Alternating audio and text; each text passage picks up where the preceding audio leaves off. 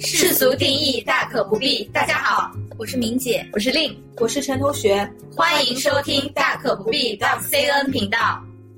这些年来啊，我发现虽然工作的内容经常会令我们很痛苦，但是呢，却让我们不知不觉养成了一个雅俗共赏、老少皆宜的业余爱好，就是吐槽我们的领导。所以，我们正是下属在对领导的吐槽当中，让我们消解了一些工作上的痛苦。也正是在对领导的吐槽当中，让我们分清了敌我，与同战壕的同事结成战友般的友谊。也正是在对领导的吐槽当中，让我们获得了精神上的满足感，才能够继续坚持干下去。这么说吧，我个人觉得吐槽领导有点类似于今天的下饭综艺，不知道两位是不是认同？没错啊，就跟吐槽大会似的，适当的吐槽领导真的是有益身心。我特别认同明姐刚才讲到的，吐槽领导让我们分清敌我，这当然是句玩笑话啊，但我们确实是可以通过这个方式来判断同事间的价值观是否一致。这让我就想起有一次聚餐，我们当时一桌坐着的呢都是同一类职务但不同部门的基层管理干部，比如一桌我们十个人啊，那这十个人里面呢有七个人是明确统一战线的，也就是对同一个领导是吐槽过的，有意见的。对，嗯，对，然后呢，这位吐槽对象呢，又刚好是剩下那另外三个人的直属上级，所以我们在前半段吃饭的时候啊，我们彼此之间是都有些拘谨的，因为担心一不小心说漏嘴了，万一那三人把我们给卖了怎么办？后面不记得是什么契机，那三人当中的其中一个人呢，开始对自己的那位吐槽领导。开始开喷了，破冰，对，破冰了，这一下子就像是推翻了那个柏林墙，我们瞬间感觉融入到了一起，所以后半段的吃饭我们就吃的很开心，很放松。哦，原来大家都是同一类人啊，有自己人，自己人，对，是自己人，有这种感慨。所以那天我印象中吃的还挺晚的，吃到快十点多吧，因为吐槽真的吐不完。林，你还记得的吧？你作为那七分之一，对对对。就找到了战友，然后我们因此还建了个群，那个群至今还存在。是的啊，是的，就是群里面主要任务就是有一些吐槽。对对对，那天也吃的非常的开心。有一部。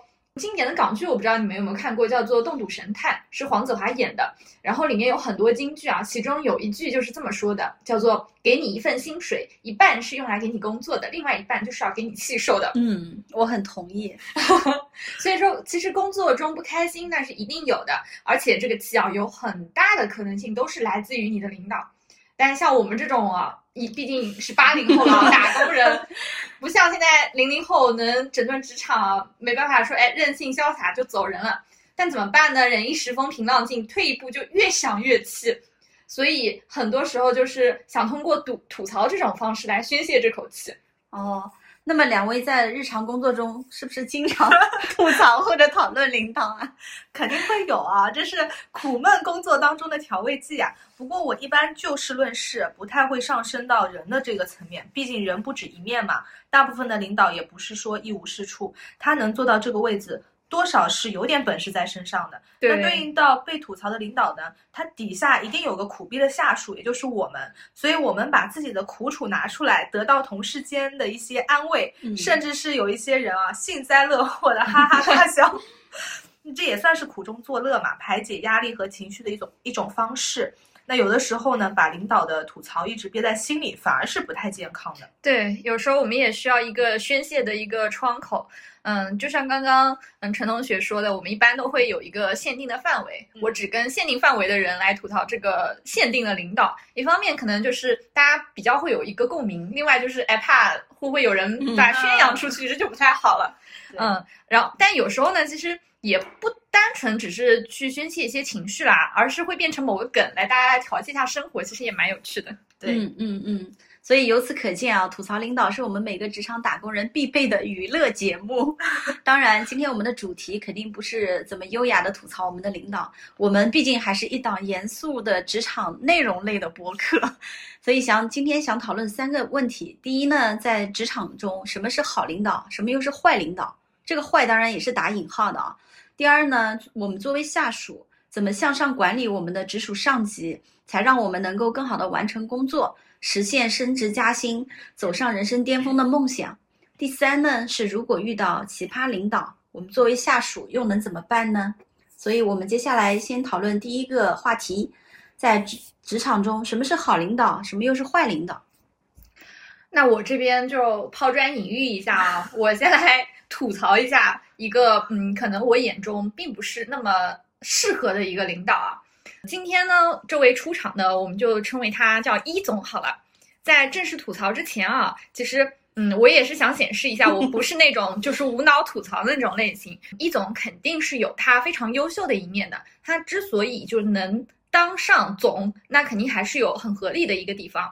他有两个特点，真的让我非常非常的佩服，就真心的。一个就是他真的特别特别有活力，非常有生命力的那种，风风火火，很积极，很向上。只要易总在办公室，总是能听到他的一个欢声笑语。如果是我的话，我其实是做不到这样子，每天每时每刻都能保持那种非常兴奋的一个状态。这个我觉得还蛮难的。另外一个呢，是他的一个营销能力真的是很强，而且他就是那种典型的，就是带头去做，而不是说，哎，你们给我冲，他就是，哎，我带你们冲，是这种样子的。所以在对接渠道也好，对接客户也好，永远就是冲在最前面的，嗯，那种。我记得他刚刚来到我们这边的时候，就是把一家倒数第一的一家机构做到了正数第一。我那时候还是个小朋友啊，就见证了整一个过程，就我是觉得他就是非常牛逼的。当然，这个战绩后面也让。继任者吃到了福利，当然这是后话了。我这里插一句啊，继任者是吃到了福利，但是也踩到了他埋下的坑。是的，对，还是很严重的，嗯，坑非常大。因为这个他的这个战绩啊，直接就把他拎到了一个新的一个高度，因为他没有踩到坑啊。对，是是的。那接下来就是。嗯，为什么一总会进入到我们今天要讨论的这个范围啊？也就是说，他作为领导，问题到底存在于哪里啊？就接下来可能是我们要来探讨的一些问题。我觉得总的来说是有几个关键词啊。首先，第一个关键词，我是觉得他思维是还是蛮混乱的。他真的是一个嗯挺混乱的一个人。这个混乱，而且是体现在各个方面，包括工作方向的把控，他是绕来绕去的。他有自己的一套逻辑，而且试图用他的逻辑来打败你。这个其实就会让他的下属非常崩溃。我举个例子啊，比如说像我们在平时过程中，我们可能需要像年度啊、半年度去写一些汇报材料，去写一些预算材料。那在写材料的过程当中呢，一总他一般会给出一个提纲，然后让底下的小朋友来写。那底下的小朋友一看呢，会发现，哎，这个提纲可能会有一些方向上或者逻辑上的问题，就会提出来。但一总不觉得这是个问题，他有自己的那一套，官大一级压死人嘛。嗯，底下小朋友就必须按照他的要求来。好了，大家就开始写呗，吭哧吭哧吭哧，熬了好多天，每天都下班很晚，一遍一遍一遍一遍的改，好不容易改完交上去了，又会被一总的领导全盘打回来，因为他的方向有问题，因为他的逻辑有问题，他的思路有问题。而且啊，像这种思维混乱，也没有什么长进的地方，这么多年。我是感觉易总从来没有改变过，日复一日的带他底下的小朋友走上歪路，真的是残害了无数的小朋友。这我可太有话语权了。我当年就是在一总下面写材料的小朋友，印象非常之深刻。那第一年就是因为他把一家机构从道一提到了正一嘛，所以他那一年呢就是被提拔到了分行。刚好到了年末那个时间点，我们要写一篇大材料。那那个时候呢，我真的是连续两三个礼拜都被一总拖着写材料，写到十一点左右。晚上打车回家都害怕会被司机拐跑的那种。大家不要觉得好像十一点也不是很晚嘛，经互联网也经常干到十点、十一点，对不对？但要知道，我们银行上班是八点半，本身早上就起得很早。然后白天呢又有各各种的事情排得很满，所以需要静下心来写材料呢，只能安排在下班之后，傍晚的时候才开始动手。那让我最崩溃的不是说写的太晚，你说如果能把事情做好，我也就认了，也就两三周嘛，熬熬就过去了。但最崩最崩溃的就是感觉写的全是无用功，就好像刚才令说的，每次材料都会被全盘否定。对，因为易总永远搞不清楚他领导要什么。我写到后面真的是怀疑人生，然后我到后面呢，我就没忍住，我就问他，我说：“那领导到底要的是啥呢？”易总说：“我也不知道啊。”哎呀，领导就是不跟你说明白。我说。那你不明白，那你问呀。当然，我前半段是没说啊。我说，那领导，要么你问问。那这不是坑人吗？就让我白白干活的感觉。哦，那这里我又想插一句，我忍不住想插一句，领导也很冤。领导其实跟他说了，但他就是不听，听不明白。也听不明白。嗯，真的是说领导最后也很着急。哎呀，看来我们当年的这个小朋友啊，情绪已经起来了。而且啊，一总，我是觉得他因为是作为一个中层领导嘛，他的这个危害性其实还蛮大的。他的混乱残害的就除了小朋友，还有整一个部门，他整一个方向策略都会产生问题。上传下下达的中间这一个环节就被扭曲掉了，那整个结果就会完全不一样。就像明姐刚刚说的，他让他自己的上级也会很难受。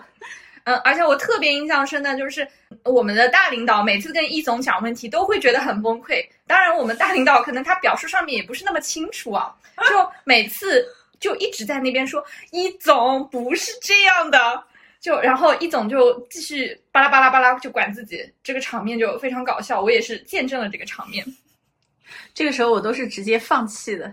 因为虽然我的表述我觉得还比较清晰和精准，但是跟他也也没有办法正面对话，只能扔给再上一级的领导，靠着官大一级看看能不能压死他。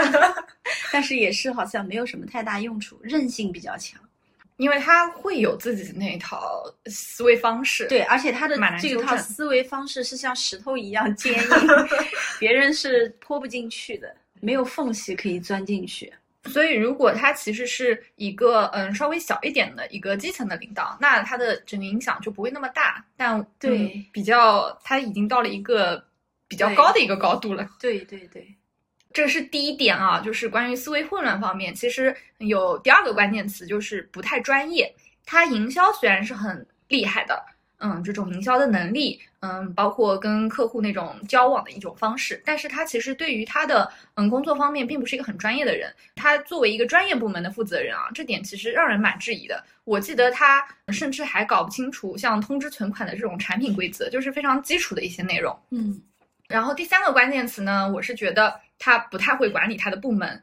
一总每天都是冲锋在第一线，就除了见客户，其他所有的事情全部都扔给他底下的小朋友，毫不关心。就哪怕是一些必须要参加的非常重要的会，他也会不参加。嗯，当时就出现了一个非常搞笑的一个场面啊，在一个中层领导的会议上，就会出现他底下一个格格不入的一个小朋友来参加，就让那个小朋友也非常尴尬。而且啊，一总的这种不会管理，还体现在不太会用人上面。他日常其实是一个还蛮双标的人，我是这么觉得。对于某一些同事呢，他会保护的非常好，哪怕 KPI 非常低，他也会一直保护下去。但对于某些同事，他就很严格，经常就会 CPU 他们，觉得他们不行，干不好事情。这样子其实就导致现在他们整一个大部门啊，业绩业绩上不去，因为没有一些合适的淘汰机制，KPI 不好，他也保护。那么一些做的不好的人呢，混日子也混得非常舒服。然后问题呢，问题也出的很多，比如有些人就会哎，工作时间不在岗，待在家里什么的。就因为领导其实对于这些他是毫不关心的，有一些过程化、一些规范化的管理。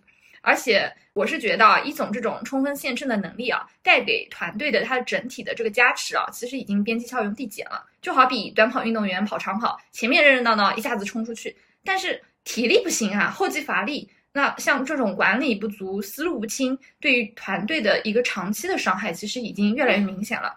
那最终我是觉得，嗯，对团队的伤害还是会蛮大的。这是以上三个关键词啊，第四个关键词未完待续，因为我觉得可能易总还有其他的一些问题啊，但我们还是一档比较深度剖析的职场问题的一个栏目啊，不是纯粹的一个吐槽大会。那我还是要适度控制一下我自己的。感觉他的缺点是四个字：罄竹难书。真的回忆起来，我感觉林他其实没有被一总亲自领导过啊，这种道听途说的这种体感都这么强烈。哎呀，更别说像我这种一总的曾经的亲下属有多么的悲惨了。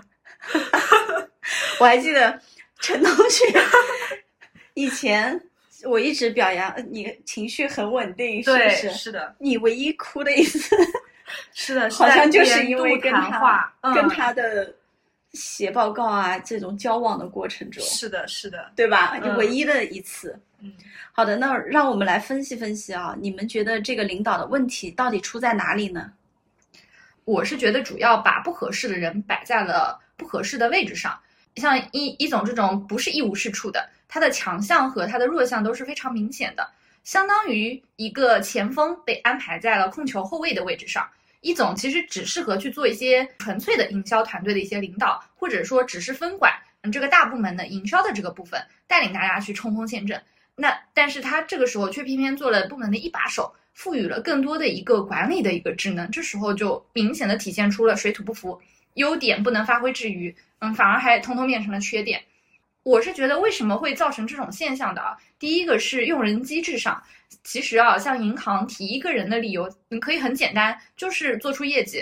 像跳槽跳坏了那期，明姐有说过，我们是来工作的，又不是来交朋友的。所以当时把一总提到他的这个位置上，肯定也是看到了他出色的业绩，而不会说这么全面的去观察考核，像他的一些性格啦、思路啦这些，因为这些通通都是后面才暴露出来的。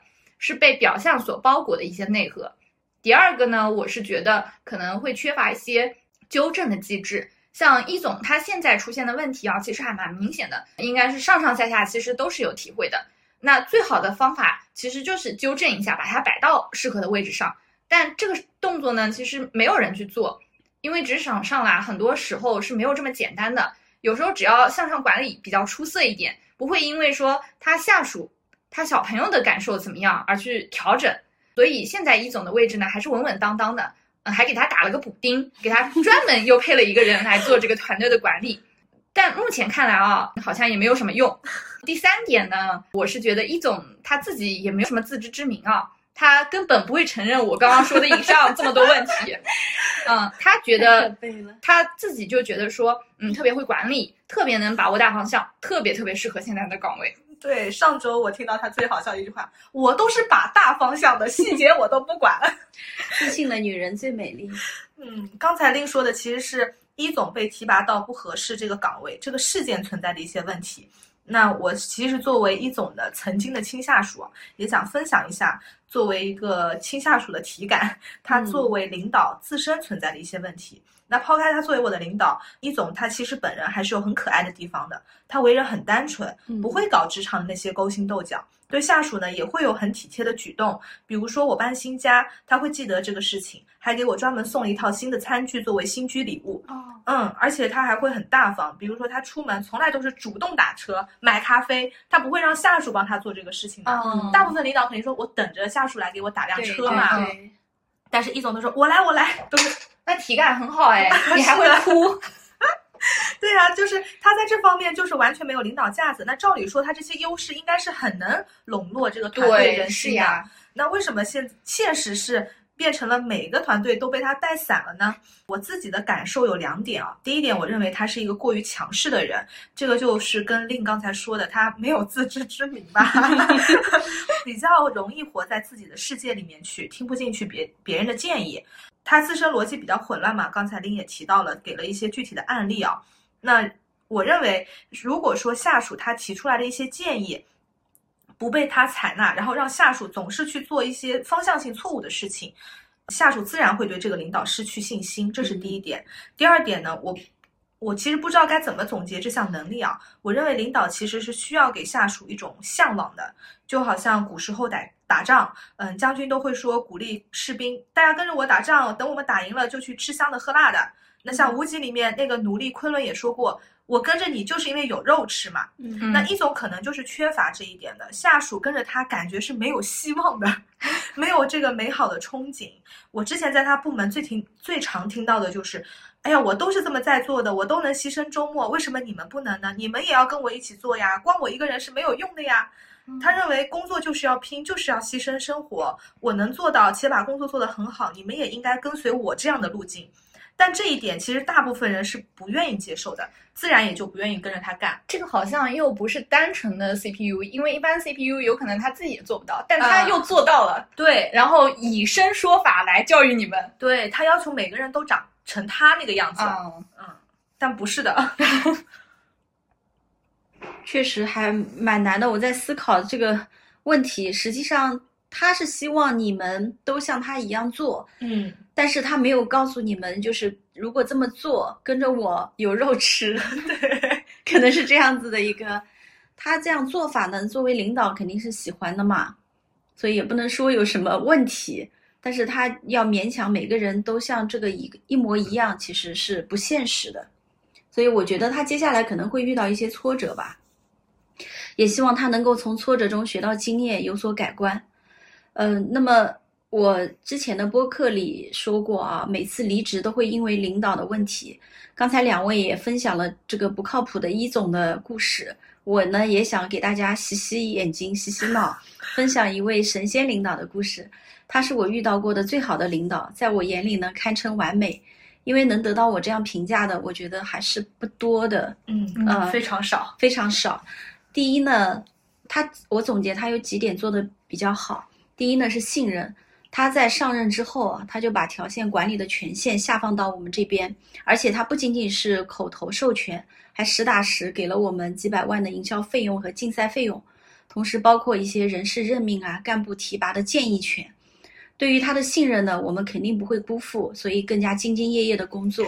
这点其实蛮难得的，因为我最近也会有一些体会，就也有人告诉我说，哎，领导给他赋予了这个这个责任，但只是嗯嗯背着人的时候告诉他你要怎么样，你要怎么样，嗯，面对其他人的时候，领导从来就是不会把这种责任就是赋予给他，其实没有放权、没有任。何放权，对，对，哎，没有公示，是是的相当于这第一个信任，而且领导是用钱来表示信任的嘛，嗯所以这点非常重要，否则的话，这种信任就是口头没有意义的。第二呢是尊重，这个领导呢对任何一个人都非常尊重，哪怕是一个最基层的营销人员。我记得他后来不是离开我们了嘛对，转到其他的岗位了，是十月份。他当时答应过几个支行的小朋友，说开门红做好了就请他们吃一顿饭，但是后来一直没有时间。那这个时候没想到他这么快就走了，他大概也只有三天的一个告别期限，他就这三天的百忙之中就把这顿饭给请掉了。所以到现在那个时候在场的同事啊，还都是念念不忘的，这太感人了，真的很感人。对我不在场，但是我听同事跟我讲了好几次了。嗯，而且他是要换城市，哎，对，在这三天当中就只给了他三天，哦嗯，就说你必须马上走，还请了他们吃了这一顿饭，哎把欠的债，因为之前他想可能我还有时间还。对对，嗯，还有一个例子呢，是发生在我自己身上。有一次他交办我的事情我没有完成，他会后呢就把我叫到办公室问明姐，这件事情当然 叫了我的名字啊，这件事情是不是我没有表达清楚，所以你没有做到？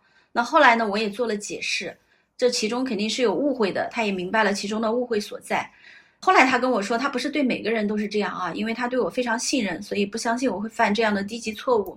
但是我自己呢，从亲身经历的这个故事当中呢，学到了很多。第一呢，是管理上的所谓扬善于宫廷，归过于私事，嗯，这一点非常重要。对，是的，要给别人面子。第二呢是兼听则明，不要急于下结论。所以我在跟这位领导合作的两三年当中，感觉他就像一道光，让我有幸被照亮。这后来就跟他的继任 形成了鲜明的对比。我自己都不知道问题出在哪里，可能天生的性格、成长的环境、个人的修养这一系列吧，造就了他们两个人的不同。所以我还是会感到很遗憾吧。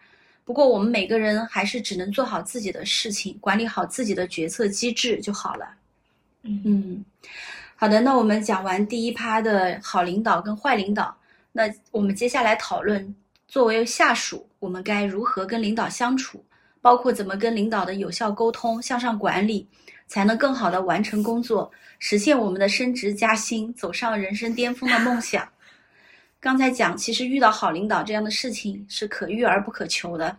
你想，我工作这么长时间，其他领导大部分都比较平平常常，嗯，只有这一个领导是特别好的，给我留下了深刻的记忆，也让我学到了很多。所以可见，大部分的管理人员从性格来看，从能力来看，其实都是普通人，普通的好，普通的不好。所以，我们作为下属，在我们不能选择领导的情况下，怎么跟领导打好配合，就变得格外的重要。毕竟，工作是我们自己的，人生也是我们自己的。领导已经走上了他的巅峰，我们还在下面呼哧带喘的爬呢。所以，这里想问问两位银行精英啊，分支行的管理人员，你们是怎么跟领导相处的？我其实啊，性格是比较直接的那一种，讲话也很直接，然后也不会去拍领导的马屁什么的。我始终是认为要靠能力、靠实力去说话，不想在团队当中去做一些站队，也不是想特别跟就是我的领导过于亲近，所以我有时候都会自嘲自己情商不够。当然你们也会嘲啊，嘲我情商不够。是是事实。我也在努力改善，但有一些看到了看到了，有一些方式方法，就是包括直接啊什么，我不是特别想改进。就我感觉每个人他还是应该有自己的特点，而不是为了迎合这个世界而存在的，大可不必。嗯嗯嗯，所以我其实会在一些工作方式上面可能会有这样的一个心得啊。嗯，那第一点是，我觉得就做事情啊，不要光提意见，要同时提出建议。那这时候我又要引用一句动笃神探的这个金句了：每一个上司都是没有才干的，不然就不用有下属了。做下属的就是要帮上司去做他们不懂得的做的一些工作。当然，这个话是太绝对了啊，有才干的领导还是有很多的。但有一点确实是，领导也不可能懂所有的事情，所以就需要下属去做啊。所以很多时候呢，当领导有一些工作的布置，而你又觉得不妥的时候，不要只说只说这个不行，这个做不了，还要同时告诉领导可以用什么方法去替代。那这点我是感触很深的，因为不只是我对我的上级我是这么去做的，还体现在我跟我的下属的一些嗯相处过程当中。每次我跟我的下属去讨论一些新的工作思路的时候，这个下属总是用他的固有思维来反驳我，上来一句就是不行，这个做不了。我当时就觉得说这个人就很讨厌，我说你去做嘛。那其实啊，一般的领导都还是能听得进去一些建议的啦。这时候就会带来第二点啊，就是先执行再优化。那如果真的是碰到一些领导特别特别固执，比如说像易总这种，对吧？那那也不接受你的建议，非得要让你来按照他的方式去做。像我以前就会很直接，我会不管他。后来发现这个硬刚其实对于工作的推进没有什么用处。那后面我就慢慢改掉了，就改成行吧，那我先做。做着做着出现了问题，然后我再去汇报，再换个更合适的一个方向去推进。嗯嗯，这是我的第二点感受。那第三点呢，是我是觉得不要只做执行者，还要做一个创造者，这一点是非常非常重要的。这个真的是体现在一个人的能力上。做任何的工作，始终要保持自己独立的思考，要学会去总结一些问题，去举一反三，进而来提出自己的看法。不要觉得自己好像是一个螺丝钉，你就只去做一些执行。千万千万不要做一个无脑的工作机器。嗯领导说什么就只做什么，那推一步动一步，不推不动。短期看来可能，嗯、你也是做完了自己那一块儿，而且也完成了，但是你没有自己的创造力，长此以往，后续能更进一步的，往往就是那些能够创造的人。嗯嗯，没错，刚才令说的这三点我也都非常认同啊，而且这三点当中其实很能体现令的一个特点，就是思考对工作的一些思考。那我也有三个小点想要补充分享一下的。第一点呢，要想领导所想，让领导无处可想。也就是说，关于一些工作的思考，你其实可以提升一个等级的，把自己假设到领导的这个位置和角度上去想这件事情。这样呢，你跟领导提意见的时候，领导会觉得啊，你的思考的层次还比较高嘛，要有格局。对，又有了 格局。同时呢，我觉得这样思考也能更加理解领导的一些工作布置。嗯，举一个小的案例啊，我有一个部门经理，经常来问我为什么，真的十万个为什么。为什么分行要出这个政策？为什么要定这样的考核？为什么不是这样这样做？看似他也是在思考的，因为他在提问嘛。对，但是呢，他是仅在自己的岗位和角度看问题。我觉得他不是在思考，他是在质疑，呃，对，也是质疑嗯规则。钻牛角尖。嗯，他实际上是在质疑。但他其实他以为他在思考。嗯，嗯那作为一名管理干部，我认为如果一些基本的工作还需要我不断的为他去疏通一些理念，那真的是有点心累的。嗯你这不是在为领导分忧，这是在给他添堵啊。那第二点呢，我认为一定要学会主动汇报、主动推进，重点突出“主动”两个字。嗯 这点刚才林也有说到，我想再强调一下。我发现很多小朋友，我在交代完一件事情之后就没有回音了，等我隔了好久再问起这件事情的时候，要么说哦我很早就解决了，那当然这样是最好的。嗯，要么呢就是这个事情其实是卡住了，他也不知道怎么办才好。对这个时候我就很上火了。内心就是你为什么不早点来找我啊？这件事情很简单啊，我去沟通一下就打个电话的事情不就解决了吗？我也有碰到这样的问题，就是卡着不动，嗯嗯，但他也不推进对他也不汇报，是的，所以从我做管理者的角度，我不希望，我不喜欢追着问一件事情会很累。是的，那对应到我的向上管理，那我就知道，即使领导没有问起这件事情，我也要主动给他一个结果的反馈，不管领导现在是否还在关心这个事情，我都要给一个结果。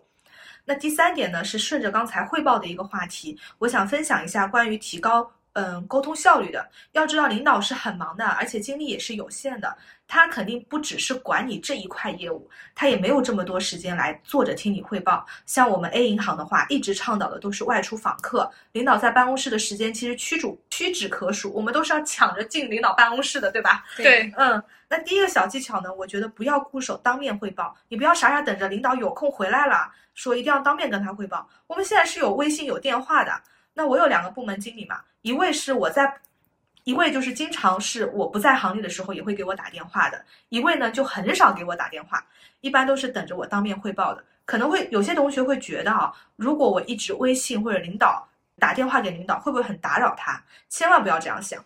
只要这个领导是想把事情做好，他一定不会怪你的。这事情做得慢才是真的打扰，这个跟我们营销客户也是一样的。嗯很多小朋友会说，我这个时间点给客户打电话，客户会不会不接啊？会觉得很烦。其实不是的，我们就要做到主动出击。那只想摸鱼的坏领导就另当别论了。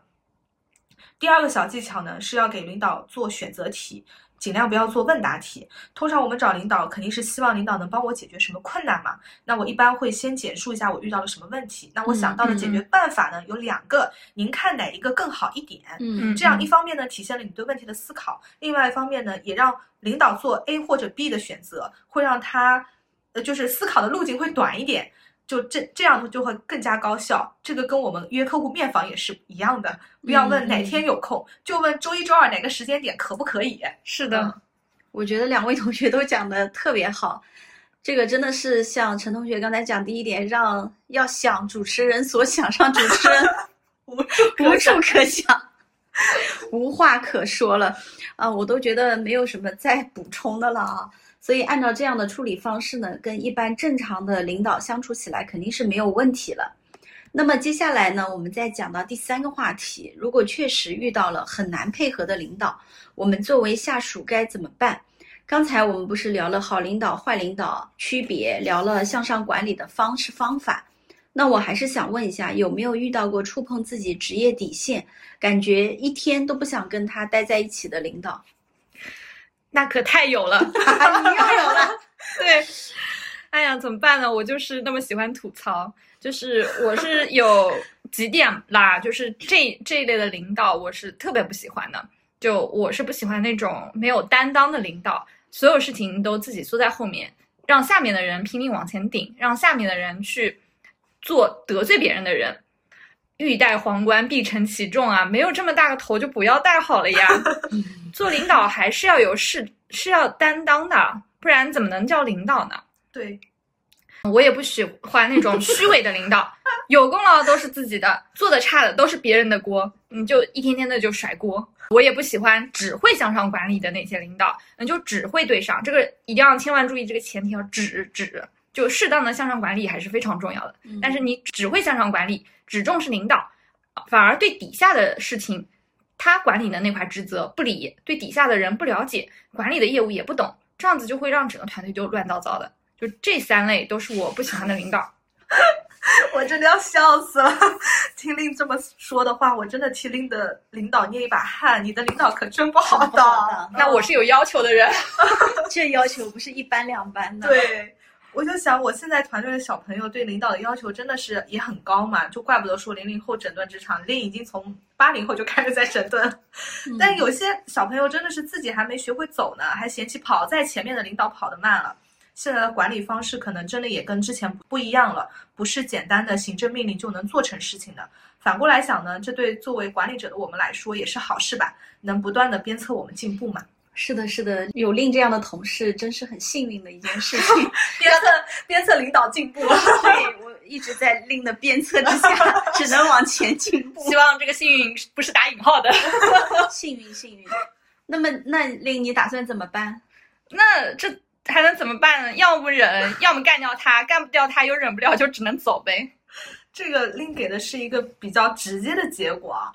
嗯，我这边倒是想跟大家分享一个小的技巧，比如说像刚才我们分享的那个位一总，他不是思维一直很混乱嘛？对呀、对我其实是会抓住领导的这个小的弱点去打引号的攻击他。哦比如说下午他其实就在给我打电话，他讲事情呢就喜欢同一件事情前后反复、上下左右颠来倒去，对颠来倒去给你绕着说。嗯那这个时候他不是电话就会打得很长嘛？嗯那这个时候呢，我就会突然查出一个他其实关心的话题，但是他一直没想到，嗯然后我就会打断他，我就给他提另外一个问题，让他走一个岔路，然后来推进我的这个整体的电话的流程。哦呃，太不我不会让他，我不会让他一直喋喋不休的，嗯我会说，哎，领导，那你这个事情怎么想？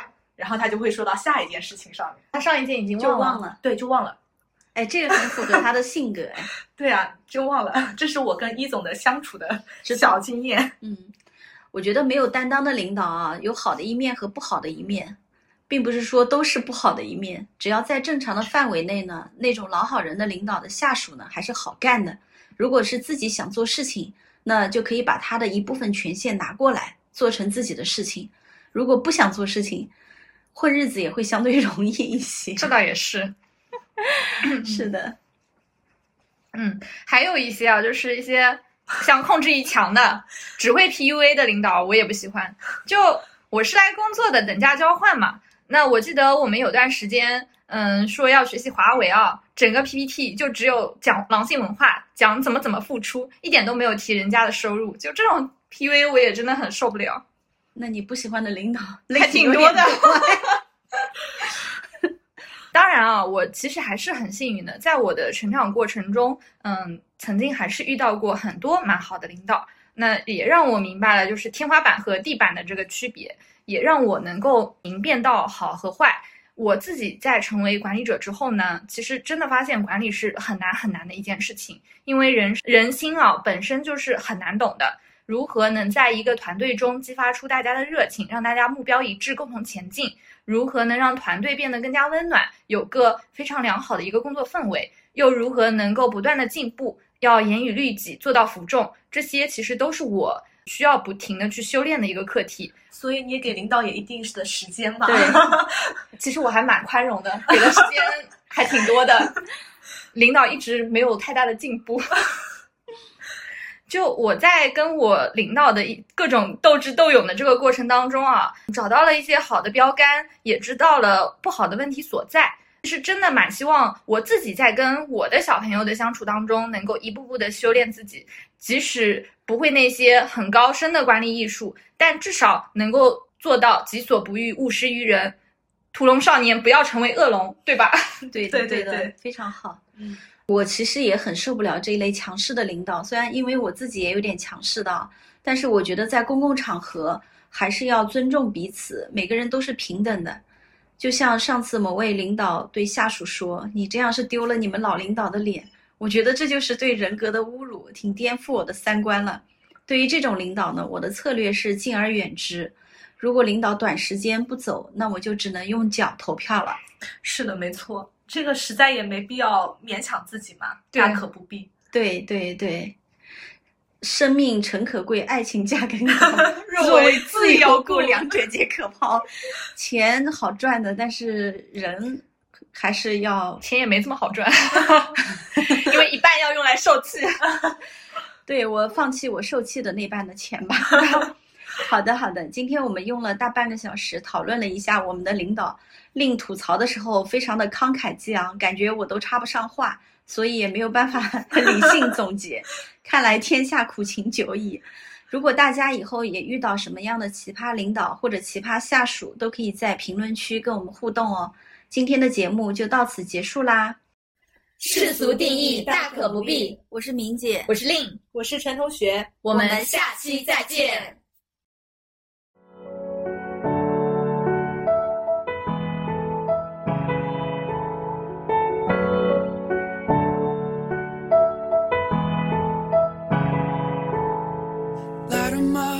Light 'em up. Tell me where you are. Tell me where you are. The summer nights, the bright lights, and the shooting stars, they break my heart. I'm calling you now, but you're not picking up. Your shadow's so close if you're still in love. Then light a match, light a match, baby, in the dark. Show me where you are. Oh, love, how I miss you every single day when I see you on those streets. Oh, love, tell me there's a river I could swim that will bring you back to me. Cause I don't know how to love someone else. I don't know how to forget your face. Oh, love, God, I miss you every single day now. You're so far away.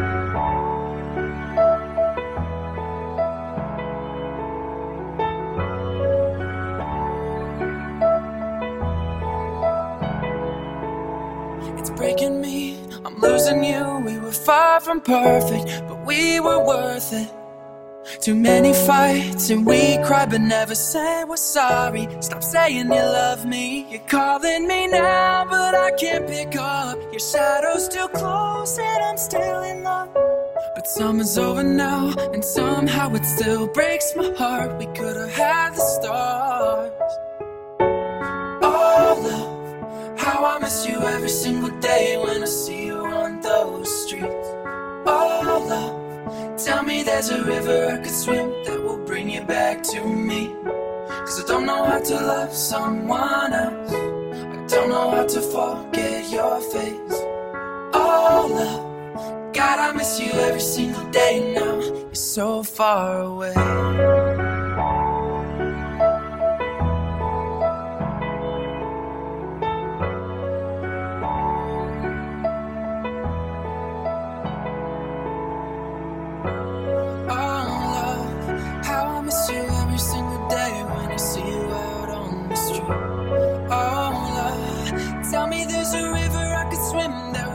Back to me. Cause I don't know how to love someone else.